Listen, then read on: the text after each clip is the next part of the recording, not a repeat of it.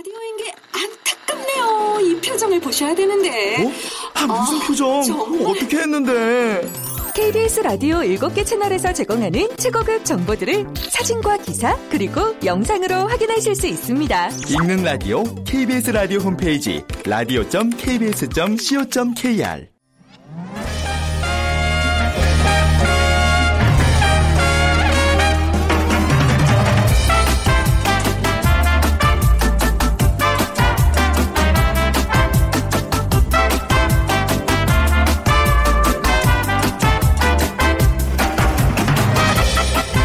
안녕하세요. 빅데이터로 보는 세상 아나운서 최현정입니다. 이제 곧 점심 시간이죠. 하루 중에서 가장 즐거운 시간이기도 하고 또 직장인들은 오늘 뭘 먹을까 고민스러운 시간이기도 합니다. 근데 학창 시절 생각하면 참 편했어요. 어머니께서 정성스레 싸주신 도시락 하나면 다 해결이 됐습니다. 오늘은 무슨 반찬이 담겨 있을까 은근히 기대가 되기도 하고 반찬통에 계란 입힌 소세지라도 담겨 있다면 그날은 친구들 사이에서도 어깨 으쓱하면서 아주 행복한 점심 시간이 됐습니다. 자, 여러분은 오늘 어떤 메뉴 선택하셨나요? 뭐, 김치찌개, 짜장면 아니면 간단한 편의점 도시락 또 요즘은 인기입니다. 그리고 2030 세대들 점심시간에 어떤 메뉴로 어떤 시간을 보내고 있을지도 궁금해지는데요. 잠시 후 빅데이터가 알려주는 2030 핫트렌드 시간에는요. 2030 세대의 점심 문화에 대해서 살펴보겠습니다.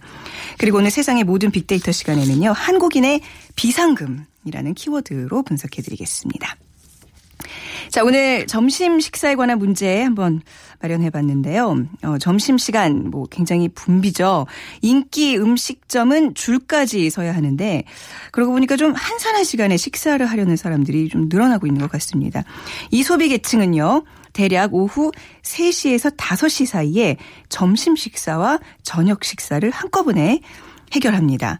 다이어트에 대한 관심이 높은 사람들 그리고 젊은 직장인들이 늦은 오후 붐비지 않는 시간대에 조금 일찍 건강한 한 끼 식사를 하려다 보니까 새롭게 생겨난 소비 트렌드인데요.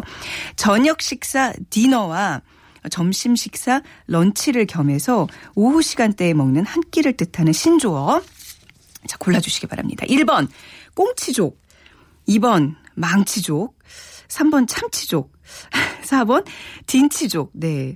오늘 좀 쉽게 맞히실 수 있을 것 같네요. 네. 정답 아시는 분들, 네. 3만 원 상당의 문화 상품권 저희가 또 당첨해서 드리겠습니다. 휴대 전화 문자 메시지 지역 번호 없이 샵 9730이고요. 짧은 글은 50원, 긴 글은 100원의 정보 이용료가 부과됩니다.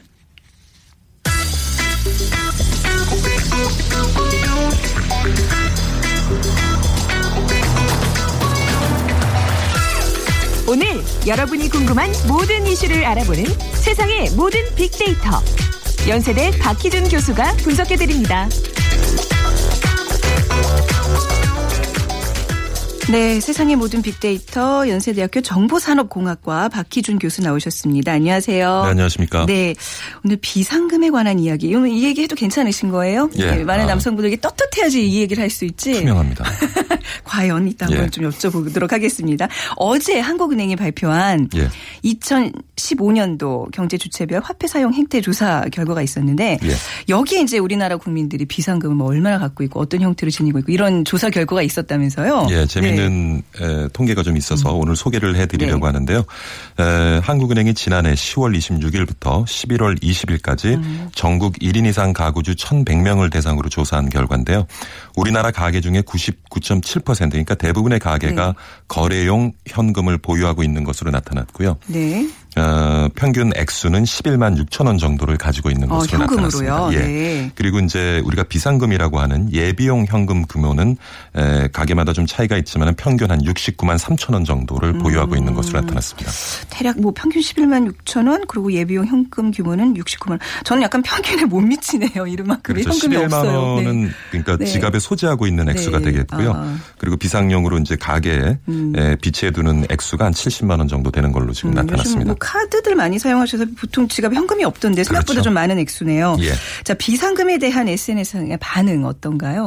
네, 사실 뭐 비상금에 대한 SNS상에서의 그 언급 횟수가 그렇게 많지는 않았는데요. 네. 어, 요 통계가 좀 재밌어서 저희가 분석을 해보니까 연관 단어는 굉장히 재밌게 나타났어요. 뭘까요? 제일 높은 수에는 네. 전쟁이 나타났습니다. 비상금과 전쟁이라 예. 딱 와 닿네요. 예. 뭐 그러면 남편 뭐 이런 것도 나오겠네요. 정확히 맞추셨는데요.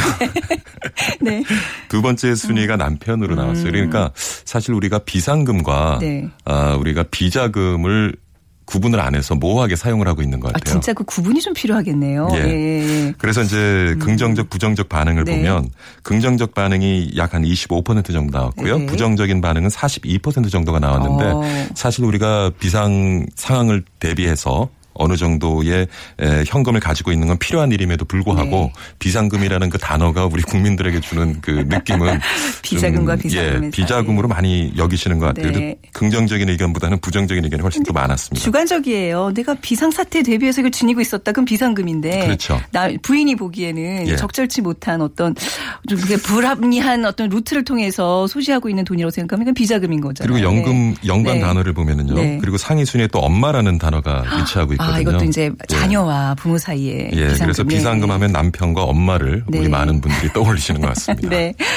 혹시 교수님께서는 지금 비상금 얼마나 소지하고 계세요? 사실 예, 저는 계세요? 그 네. 현금을 거의 네. 소지하지 않아요. 그래서 네네. 카드만 소지를 하고 다니고요. 네. 꼭 필요한 경우에는 이제 현금 인출기에서 그때그때 현금 네. 인출에 쓰는 경우가 네. 있고 그다음 가정에도 저희 같은 경우에는 뭐 현금을 비치해 두지는 않는데 전 어머님이랑 같이 살고 있거든요. 음. 아, 예. 근데 어머님 같은 경우는 지금 70대 후반이시라 네. 이제 한국 전쟁을 경험하신 세대예요. 네네. 그러다 보니까 이제 뭐 언론 방송에서 북한의 공격 위협이 있다든가 아까 전쟁이 아. 사실은 연관 단어 1순위였거든요. 아, 그 전쟁이 사실 어떤 부부간의 전쟁이 아니라 진짜 그 전쟁 도발 그걸 말씀하시는 그래서 거예요? 사실은 애매해요. 그래서 뭐 이걸 어떻게 해석하느냐의 관점인데 아. 네. 저희 이 가정 같은 경우는 사실 어떤 언론 방송에 그런 이제 보도가 있으면 음. 네. 저희 어머님이 항상 한 1, 200 정도를 찾아오셔서 아, 네. 왜냐하면 갑자기 전쟁이 일어나고 하면은 현금 인출이 어렵다라고 생각을 하시는 것 같아요. 네. 그래서 이제 뭐- 음. 위- 위협이 좀 잠잠해지면 그다음에 다시 또 입금을 시키고 그러시더라고요. 혹시 저기 어떻게 뭐 김장동 묻는데 마늘밭에다가 이렇게 잔뜩 이렇게 묻어두고 계시고 이런 건 아니시죠? 예, 그런 건 아닌 것 같고요. 자, 가게나 개인이 얼마 정도의 비상금을 갖고 있는지 연령이나 소득 수준 등의 좀 다양한 기준으로 예. 정리 부탁드리겠습니다. 그러니까 비자금이 아니라 비상금입니다. 네네. 전체 가구의 한 27% 정도가 소지하고 있는데요. 현금 외에 비상시를 대비해서 집이나 사무실 등에 음. 예비형 현금을 이제 보유를 하는데 예비형 현금 규모는 앞서 말씀드린 것처럼 한 60. 9만 3천 원 정도에 달했고요. 네. 특히 예비형 현금의 경우 고소득자와 저소득자 간에 좀 격차가 컸던 것 같아요. 음. 저소득 가구 같은 경우에는 평균 한 36만 5천 원을 보유하고 있고 반면에 고소득 가구는 192만 2천 원 정도. 네. 그래서 한 5.2배 소득 규모에 따라서 어 비치하고 있는 그 현금 액수가 좀 차이가 꽤 나는 것 같습니다. 음. 네. 그리고 거래용과 예비용을 합한 전체 보유 금액 규모는 평균 한 30만 원 정도로 어, 집계가 됐고요. 네. 연령대별로는 50 50대가 한 40만 원, 그리고 어. 60대가 39만 원. 그래서 50대, 60대가 예, 2, 3, 확실히. 40대보다는 네. 확실히 비상금을 많이 보유하고 그러네요. 있는 것으로 나타났고요. 네. 그리고 대부분의 보유 현금은 5만 원권으로 가지고 있는 것으로 집계가 됐습니다. 음. 네. 요즘 점점 왜 휴대전화가 많은 그 기능들을 하기 때문에 지갑들이 없어지는 추세잖아요. 그러다 보니까 현금을 들고 다니게 되질 않아요. 저 같은 경우는 정말 현금이 영원히? 영원히 한 푼도 없어요. 예. 대부분의 경우 그 스마트폰 이제 네. 케이스에다가 네. 어, 간단한 신분증하고 네. 이제 신용카드를 가지고 다니시면서 쓰시는 분들이 최근에 많더라고요. 네, 네. 그리고 뭐 5만 원짜리 하나 정도. 그렇죠. 근데 제가 보니까 남성분들은 그 자동차를 자기만의 공간이라고 생각하시는 것 같아요. 그러니까 이건 비상금이 아니라 비자금 얘기인데 네, 네. 자동차에다가 이렇게 현금을 어. 예, 많이 숨겨두고 계신 것 같더라고요. 본인 본인 얘기신 것 같아요. 어디다 주로 숨기세요? 어, 저는 잘 모르겠는데 네. 그 특히 이제 그 네. 자동차 안에 있는 의자 아, 아래쪽 같은 데다가 의자 아래쪽. 예. 그래서 어. 때로는 뭐 얼마 전에도 어, 방송에서 보도가 됐습니다만 그 빈차 털이 하시는 분들이 네. 아, 특히 예. 음. 남성들이 숨겨놓은 그 비자금을 많이 노리는 것 아, 같더라고요. 그렇군요. 예. 우리 국민들은 대체적으로 얼마 정도의 돈을 예. 갖고 다니는지 궁금하네요. 그러니까 아까 말씀드린 정도로 평균 한 11만 6천 원 정도를 가지고 다니는데요. 네. 이것도 어 소득이 많을수록 음. 좀 많이 보유를 하고 있는 것으로 나타났고요. 에, 그리고 종사자 지위별로 네. 좀 보면 자영업자는 한 21만 6천 원, 네. 그리고 단독 자영업자는 15만 5천 원. 정도를 음. 휴대하고 다니는 것으로 나타났고요. 상용직인 경우에는 10만 4천 원, 음. 무급직인 경우에는 9만 5천 원 네. 그리고 일시 일용직인 경우에는 8만 9천 원 정도로 네. 그러니까 비상금이든 뭐 거래용으로 가지고 소지하고 다니는 음. 에, 현금이든 소득 수준이 높을수록 조금 더 어, 많이 예, 소유를 하고 계실 것 같고요. 네. 요 현금을 이제 별로 이제 들고 다닐 필요성이 점점 없- 없어지잖아요. 그렇죠. 근데 그왜 이렇게 현금을 이렇게 많이 들고 다니는 사람들 느낌이 어떠냐면요. 제 개인적인 그런 거긴 하지만 저기 혹시 검은 돈은 아닐까? 뭔가 저 사람 신용에 문제가 있어서 현금을 주로 쓰지 않나? 이런 생각이 들 정도로 요즘은 정말 다 카드들을 쓰고 있는 것 같아요. 근데 뭐 현금을 지니고 있다면 어디에 예, 쓰? 대부분의 경우에 사실은 그 현금을 쓰시는 분들은 네. 좀 연령이 높으신 분들이 많아요. 네. 특히 이제 소액 결제를 하실 때 조금 부담이 되시는 것 같아요. 그러니까 네. 상대편에 대한 업체에 어, 대한 네, 배려가 맞습니다. 있으신 것 네, 네. 같고요. 그래서 젊은 분들은 요즘 택시를 이용할 때도 대부분 이제 신용카드 결제를 하지만 연세가 좀 있으신 분들은 음. 네. 아직까지도 현금을 많이 쓰시는 것 같은데 저도 이 통계를 보고 놀랐어요. 거의 요즘에는 뭐 현금을 사용하지 않을 것 같은데 에, 가계 월 평균 소득이 294만 원인데요. 네. 뭐 저축이나 세금 등 비소비 지출을 뺀 월 평균 지출액이 한 206만 원 정도 된다고 합니다. 음. 그런데 그 중에서 현금 사용 비중이 80만 8천 원으로 네. 음. 한 40%에 육박을 해요. 그러니까 지금까지도 신용이나 체크카드가 지금 한 77만 원 정도 나오거든요. 네. 그리고 계좌 이체를 통한 지출이 한 43만 원 정도 나오고 그래서 아직까지도 신용카드나 체크카드를 이용하시는 것보다는 이제 현금을 많이 쓰시는 것 같은데 음. 네. 어디에다 현금을 쓰시나를 좀 이렇게 들여다봤더니요. 에, 한 52.8%는 주로 이제 사적 이전 개인 간의 거래에 네. 많이 아직도 쓰시는 것 같고 그리고 뭐 우리 가게 많은 늘 부담을 주기도 하는데 한국문화에서 경조사비 어. 이게 한 12만 6천 원이 되는데 그러니까 월 말씀이신가요? 12만 6천 원이라는 게. 그렇죠. 네, 어. 예, 그래서 경조사비 같은 경우에는 지금 보면은요 월 평균 지출액이 한 206만 원 정도가 되는데 네. 그 중에 한 12만 6천 원을 아직까지도 경조사비로 우리가 이게 평균이지 사실 직장 다니다 보면 이거보다 훨씬 더 많이 내요. 많죠. 아, 훨씬 예, 그러니까 이게 내요. 평균이고요. 그다음에 종교 기부금이나 뭐 친목회비 음. 같은 경우도 한 7만 원 정도로. 그래서 보면은 아직까지도 어 카드보다는 네. 그래도 현금을 많이 사용하고 있고 현금은 주로 이제 개인 간 거래에 사용하고 있는 것으로 나타났습니다. 네. 최근 시장의 불확실성이 확실히 좀 높아지면서 이제 아까도 저 어머니 말씀하셨지만 이런 예. 현금 보유액을 좀 늘리고자 하는 가게들이 꽤 있다고 하던데요. 그 우리도 또 트라우마를 가지고 있잖아요. 네. 90년대 후반에 그 외환 위기도 있었고요. 네. 뭐 주변에도 일부 유럽 국가들이 국가 부도 사태를 맞기로 음. 했는데 그런 경우에 갑자기 이제 현금 인- 인출이 이제 정지가 되는 경우가 있기 때문에 뭐 여러 가지 그런 불확실성을 염두에 두시고 설문 결과를 보면 네. 앞으로 현금 보유를 늘리겠다는 비중이 38.7%가 나왔어요. 네. 그러니까 에, 앞으로 상황이 어떻게 될지 모르니까 좀 심리적으로 불안감 그것을 에, 가정에다가 어, 현금을 좀 보유하고 계시면 그런 부분이 좀 완화가 된다고 생각을 하시는 것 같고요. 근데 개인 가게뿐만 아니라 지금 기업을 좀 살펴봐도 네. 뭐 작년 재작년 내내 그 사례 유보금 때문에 논란이 많이 우리 사회에 있었는데요. 네. 기업의 경우를 보면은 에, 300인 미만의 중소기업 음. 1,100곳을 이제 대상으로 조사를 해보니까 전체 77%가 한 100만 원 미만의 현금을 보유하고 있고요. 그러니까 뭐 중소기업 같은 경우는 현금을 보유할 여력이 크게 있지 않은 것 같습니다. 네네. 그렇지만은 에, 에, 천만 원 이상의 액수를 음. 보유한 기업도 한 3.2% 소수입니다만은 좀 소유를 하고 있는 것 같고요. 그래서 우리 사회의 가게나 기업들 최근에 와서 어떤 여러 가지 경제 불확실성 때문에 네. 불안감을 많이 느끼고 있고 어, 여유가 없지만 여유만 음. 있다면은 좀 현금 보유액을 늘리고자 하는 의지들을 가지고 계신 것 같아요. 최근에 이제 경제 불확실성 또 이제 뭐, 뭐 안보 불감증이라고 얘기하지만 사실 이런 어떤 뉴스를 접하면 마음속에 굉장히 그 안보에 대한 불안감이 커질 수밖에 없잖아요. 그렇죠. 래서 그런지 그 뭐 현금의 어떤 한 형태일 거예요. 금에 대한 예, 또금 사람들의 판매도 늘어나고 있고 그렇죠. 홈쇼핑에서 요즘 금 팔잖아요. 예, 최근에 서 어마어마하대요. 저축률도 굉장히 높아지고 있고요. 저축률도요. 그러니까 예, 사실 우리가 좀 네. 수출이 힘들어지면서 내수 네. 진작을 기대했는데 어. 가게도 지갑문을 갈수록 이제 닫고 있는 거죠. 네. 그래서 뭐 걱정입니다. 네, 불확실성의 시대에 살고 있다고 예. 해야 될 것 같은데 이럴 때 교수님 또 이제 좋은 말씀 한 말씀 해주셨잖아요. 어떻게 정말 살아가는 게 어떻게? 보면은 네. 뜬금없는 얘기일 수도 네. 음. 있는데 사실 지금 투자처도 마땅하지가 않고요. 은행의 이자율도 굉장히 네. 낮, 낮고요. 그래서 어떻게 보면 지금 같은 어떤 불확실성 시대에서는 우리 스스로에 대한 개발에 보다 많은 투자를 하는 것이 오히려 바람직하지 않을까 음. 네. 하는 생각을 해봅니다. 그게 결국 정말 위대한 자본으로 예. 남을 수 있는 아직 지식 자본 사회에서는 자기에 대한 개발, 네. 자기 개발. 음. 예, 여기에 좀 투자를 하는 것이 오히려 더 낫지 않을까 하는 생각을 해봅니다. 네, 공부 열심히 하고 뭐 이런 거겠죠. 자기 개발이라는 게 건강 좀 챙기고 그죠? 예, 네, 건강, 알겠습니다. 예. 네. 자, 지금까지 연세대학교 정보산업공학과 박기준 교수와 함께 했습니다. 감사합니다. 감사합니다. 네.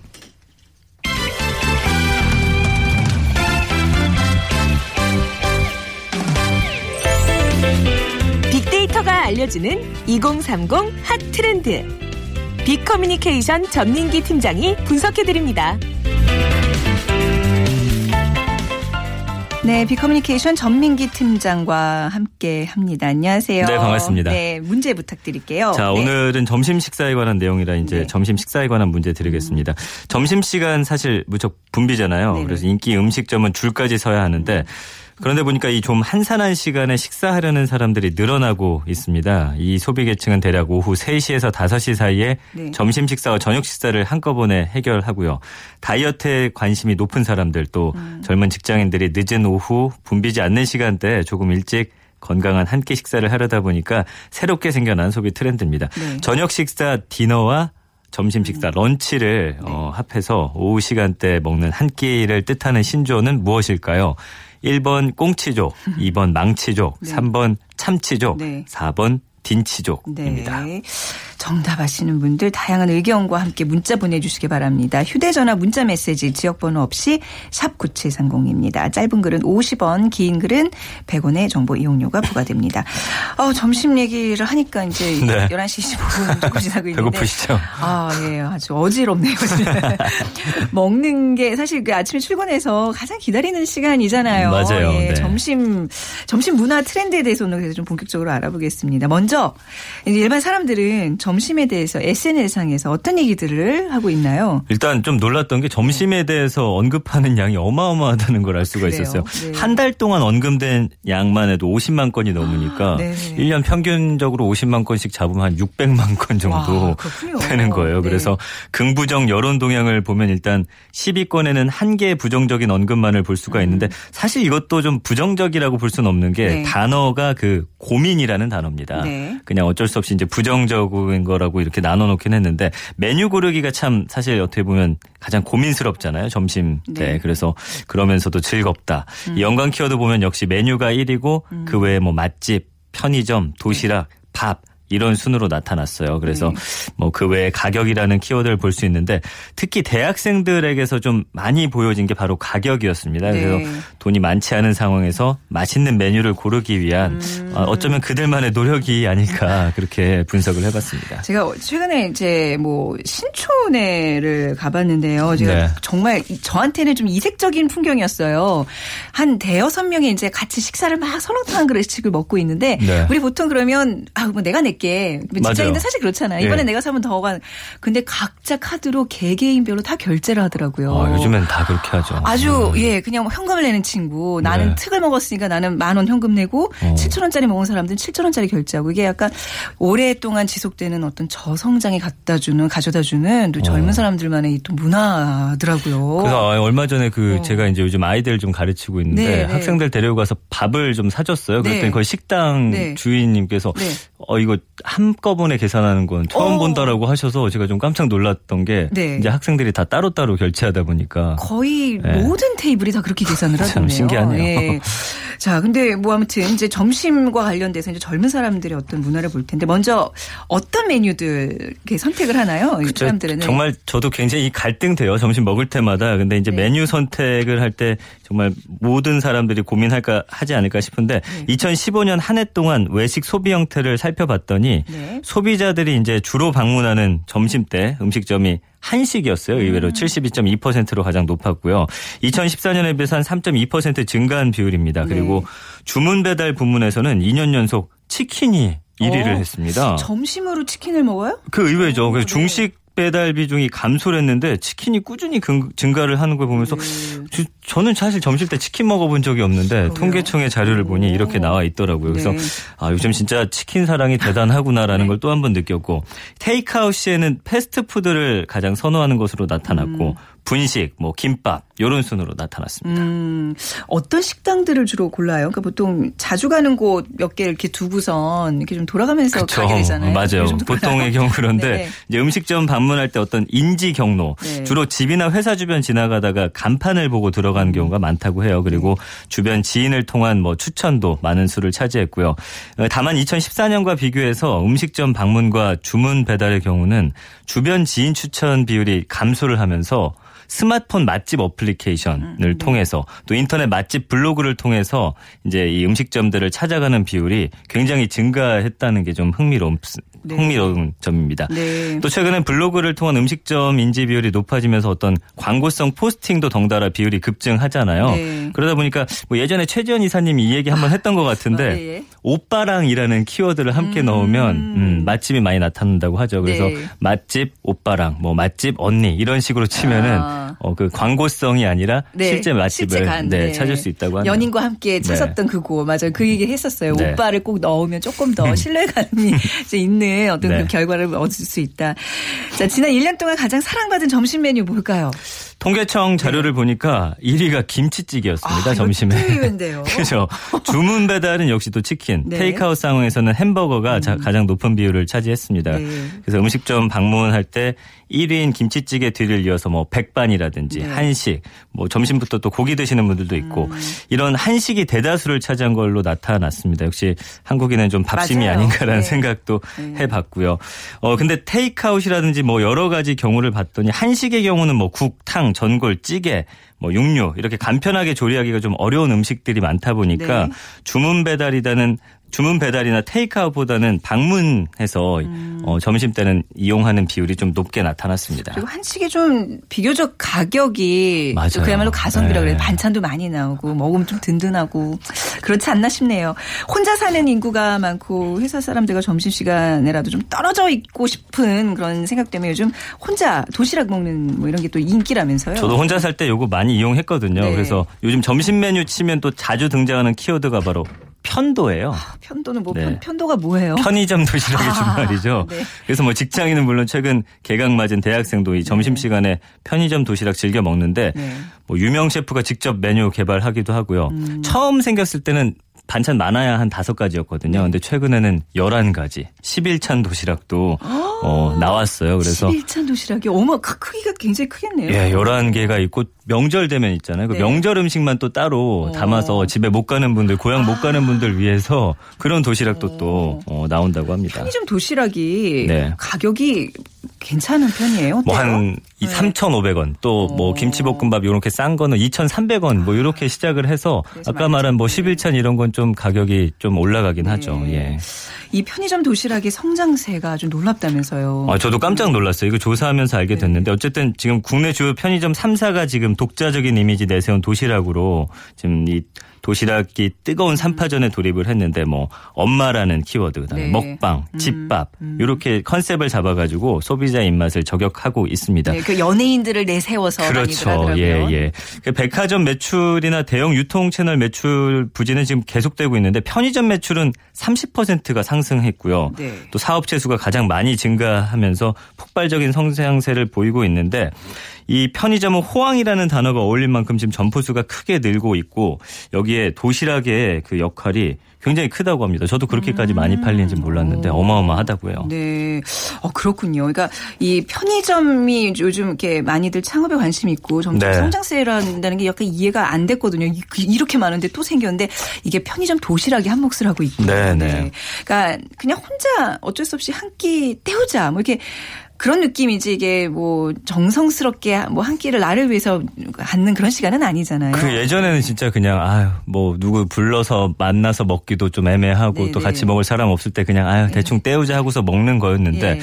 그 요즘에는 뭐 저렴한 가격에 함께 때운다는 느낌보다는 네. 국내 편의점 27년 만에 이 도시락이 어떤 바나나 우유 그다음에 주류 같은 전통 효자 상품 제치고 어. 매출 지금 1위에 올라섰어요. 네. 그래서 한 편의점 조사를 봤더니 약 3천 개 이르는 이 취급 품목의 판매 실적을 분석해 봤더니 3,500원짜리 도시락의 매출이 가장 높았다고 합니다. 음, 그렇군요. 이거 뒤를 이어서 소주, 맥주, 그다음에 인기 있는 그 바나나 우유, 바나나 맛 예, 우유, 네. 캔커피 순으로 어. 집계가 됐는데 다른 편의점 브랜드에서도 같은 기간에 이 11찬 도시락 아까 소개해드렸던 이게 6위를 차지한 네. 정도로 지금 매출 10위권 안에 도시락의 인기가 어마어마합니다. 그렇군요. 이 바나나 맛 우유, 뭐 딸기 맛 우유 이런 것들이 아직도 굉장히 인기군요. 이게 사실 좀 출출할 때 이거 하나 먹으면 칼로리도 높고 그래서 맞아요. 네. 예. 편의점 도시락이 이렇게 인기가 있는 이유 또 어떤 게 있을까요? 역시나 뭐2030 트렌드 때 자주 말씀드렸더니 1인 가구 증가 때문이죠. 그래서 2000년 이후 1인 가구 증가세가 계속되고 있는데 네.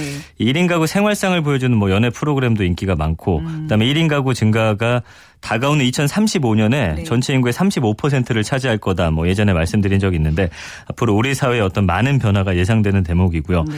가성비라는 네. 단어가 또 키워드가 많이 떠오르거든요. 제품이 좀, 어, 싼 가격에, 어, 생각보다 맛이 있네라는 인식이 좀 퍼지면서 음. 20, 30대 점년층에게 굉장히 인기가 있, 고요 네. 놀라운 건 50대 장년층이 또 많이 사 먹어요. 그래서 이거는 약간 예. 같이 식사할 분들이 없는 좀 아, 어떤 맞습니다. 게 독거의 그 느낌인데요. 그런 네. 느낌이 좀 어. 있죠. 그래서 아무래도 40대는 사회에서 많이 활동하다 보니까 네. 좀 동료들과 먹는 네. 비중이 높고 50대 이렇게 장년층의 비중이 올라갔다는 걸 알 수 있고요. 네.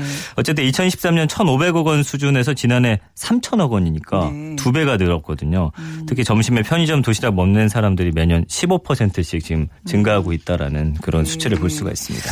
대학가를 중심으로는 이밥 으로 만든 버거 있잖아요. 이게 또 굉장히 인기라면서요. 저 한 번도 안 먹어봤는데 이게 빵 대신 이제 밥을 이렇게 구워가지고 위에 얹는 거잖아요. 그 예, 제가 예전에 딱 한 번 먹어봤는데, 네. 그러니까 밥으로 이제 빵 대신 만들고 네. 그 안에도 그 햄버거 패티가 아니라 뭐 제육이라든지 뭐 어. 김치 같은 걸 넣어가지고 아, 그래요? 예 그냥 뭐 밥인데 네. 햄버거처럼 생긴 겁니다. 주먹밥인데 약간 햄버거 예, 형태로. 맞아요. 음. 그래서 이 대학생들만큼 점심 메뉴를 크게 고민하는 사람도 없을 건데 네. 사실 뭐 저희도 그랬어요. 대학교 때 먹을 것에 굉장히 목숨 걸었었잖아요. 근데 그랬나요? 맛있는 음식을 먹고 싶은데 예. 뭐 다음 수업 시까지는 뭐한 시간밖에 안 비었고 음. 지갑이 좀 넉넉치 않고 이럴 때 요즘 대학생들이 굉장히 밥버거를 많이 먹는다고 합니다. 음. 아니 근데 구내 식당 이용 안 해요? 저희 때는 거의 대부분 구내 식당에서 요즘에 그 먹는데. 구내 식당 학교 가 보시면요. 네. 구내 식당이 예전 같지 않고 어, 그? 네. 대기업 업체가 들어와 있어요. 그러다 보니까 뭐 가격이 예전보다 조금 올라간 상태고 아? 그래서 좀 더 저렴한 음식을 많이 찾습니다. 제가 예. 94년도에 학교 다녔으니까 그때만 해도 한 천 원? 저는 저, 900원? 저 희 때뭐 그래. 1200원 그랬거든요. 예, 예, 뭐 그랬는데 이제 그보다 좀 가격이 올랐군요. 네, 네. 밥버거 이게 처음에 어떻게 만들어진 거예요? 누가 생각해냈을까요? 2011년에 처음 등장했는데 어. 한 프랜차이즈 업체가 이제 이거를 들고 나왔어요. 그래서 당시 이 노량진 고시촌에 컵밥이 굉장히 유행할 시기였거든요. 그랬죠, 네. 근데 이 컵에 뭐 밥, 햄, 고기, 김치 이렇게 토핑을 얹어, 얹어주는 컵밥에서 요거에서 이제 더 간단하게 만들자 해갖고 이제 음. 햄버거처럼 밥버거를 만들었다고 합니다. 그래서 네. 이런 현상이 좀 스펙 쌓기에 여념없는 대학생들의 어떤 환경과 좀 잘 맞아 떨 어지면서 더 빠르면서 간편하고 또 깔끔하게 먹을 수 있는 밥버거의 탄생을 만들었다고 볼 수가 있죠. 네, 한 네. 주몇 회 정도 섭취를 한대요, 밥버거를. 그러니까 대학생들 실제로 이게 얼마나 자주 먹을까 네. 봤더니 한 1000명 정도를 조사해 봤더니 네. 45%가 생각보다 그렇게 많이 먹진 않습니다. 한 달에 뭐 한두 번이라고 돼 있고 아. 주 2, 3회 정도 먹는 비율이 22%. 네. 그래도 주 2, 3회면 학교에 한 4, 5일 정도 나간다고 볼 때 그렇게 적은 거죠. 수치는 아니거든요. 예, 이게, 그래서 음. 어, 밥버거를 찾는 네. 그 부동층이 어, 꾸준히 늘고 있다는 걸 알 수가 있습니다. 뭐 가격이 좀 뭐 저렴해서 그렇겠죠, 그래도. 맞습니다. 이게 설문 조사를 또 해봤더니 역시 음. 밥버거의 가장 큰 장점과 매력이 뭐냐 했더니 역시나 저렴한 가격이 67%. 네. 그다음에 간편하게 끼니를 챙길 수 있, 있다가 57% 압도적인 비율을 차지했고요.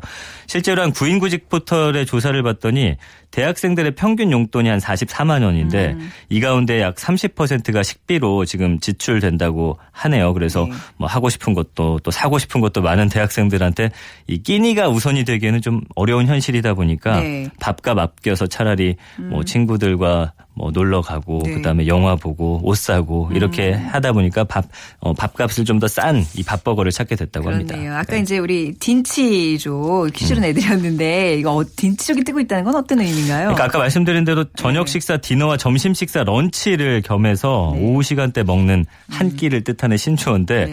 이 딘치족들이 대략 한 오후 3시에서 5시 정도 예전에 네. 브런치족이 있었는데 이 점심 식사와 저녁 식사를 한꺼번에 해결을 하는 거예요. 그래서 음. 이유를 봤더니 님. 음. 다이어트에 좀 요새 관심이 많잖아요. 그래서 네. 6시 이후에 먹으면 뭐 살찐다 이런 얘기 때문에 좀 일찍 건강한 한 끼 식사를 하려는 사람들 그리고 인기 있는 식당 가면 요새 줄 많이 서잖아요. 그러니까요. 그러니까 이 네. 음. 시간대 피해 가지고 그냥 한가한 시간에 가서 좀 여유롭게 먹고 싶다 뭐 이런 사람들의 이야기죠. 그래서 제가 오늘 조사하면서 먹는 것과 사람 사실 떼어놓을 수 없는 그런 네. 문화잖아요. 네. 근데 이 점심 문화도 사회의 흐름과 맞닿아 있다라는 걸 아주 많이 굉장히, 관련이 있어요. 예. 검색어가 많다는 얘기는 그만큼 관심이 있고 그만큼 이 문화가 맞아요. 이 사회의 어떤 현상들을 많이 대변하고 있다는 예, 얘기겠죠. 맞습니다. 이렇게 네. 빠르게 변하는 사회 속에서 네. 앞으로 점심 문화 또 어떻게 바뀌어갈지 네, 기대해 오늘 보겠습니다. 점심 맛있게 챙겨 드시기 네, 바랍니다. 고맙습니다. 네, 고맙습니다. 비커뮤니케이션 전민기 팀장과 함께했습니다. 네, 오늘 정답은요 7321님 직업 특성상 아침 간단히 먹고 라디오 듣고 있습니다. 제일 편안한 유일한 시간입니다 하셨어요. 진치족 맞춰주시면서 우리말로 점저 정도가 되겠네요 하셨는데요. 좋네요. 점저 점저족. 네. 자 오늘 3만 원 문화상품권 드리도록 하겠습니다. 빅데이터로 보는 세상 오늘 순서 마무리하고요. 내일 오전 11시 10분에 다시 찾아뵙겠습니다. 지금까지 아나운서 최현정이었습니다. 고맙습니다.